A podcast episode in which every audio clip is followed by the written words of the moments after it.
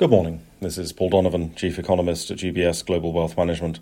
It's 7 o'clock in the morning, London time, on Wednesday, the 19th of April. UK inflation rates slowed in March. As ever, there are a range of numbers to choose from, but the general story is of inflation slowing more slowly than had been expected. Food price inflation was 19.2% year over year, an absolutely astonishing rate, the highest in over 45 years, and likely to be an increasing political focus, as this is an area of profit led inflation. Cake prices are part of the problem, it would seem. Farmers are not getting anything like this sort of price increase.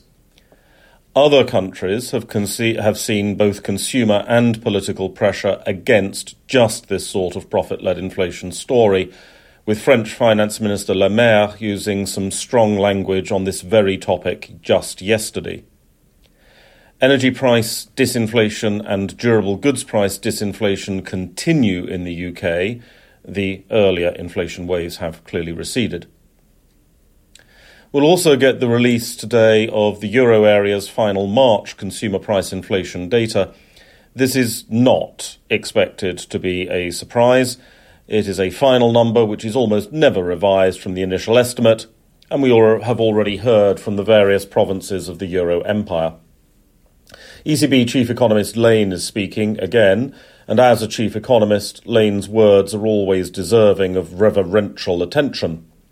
Lane's comments yesterday indicated a rate hike in May, which is no surprise to anybody. The market knows the ECB is going to blunder its way into policy errors. Lane also indicated that the size would be determined by the data. This is perhaps a little misleading. The size is very likely to be determined by the internal politics of the ECB. Meanwhile, the US Federal Reserve is offering us the beige book of anecdotal evidence from around the economy. This gives economists the opportunity to put their feet up, have a nice cup of tea, assuming they're not in the US, where obtaining a nice cup of tea is impossible, and wallow in economic gossip. As anecdotal evidence, the Beige Book is subject to biases and whims, but as a Federal Reserve survey, there is an expectation that it will be slightly better quality than some of the other survey evidence available. The question this month is the extent of the consumer slowdown and whether bank lending standards have been tightening in the wake of the failure of Silicon Valley Bank. There are hints that consumers have been slowing their activity somewhat, but that bank lending standards are not currently posing a serious threat to economic activity. It is unlikely that anecdotal evidence from companies will provide an honest assessment about the extent or direction of profit led inflation. All of the noise today is likely to confirm that we should be close to the end of the monetary policy tightening cycle in most major economies. The UK inflation data is going to obviously raise speculation about the Bank of England tightening at its next meeting. But the evidence suggests this is a profit margin led story, and rate hikes while they do actually work against profit led inflation, are not generally the most effective strategy. The ECB seems likely to commit a policy error, and the Federal Reserve probably has one hike left in it. That's all for today. Have a good day.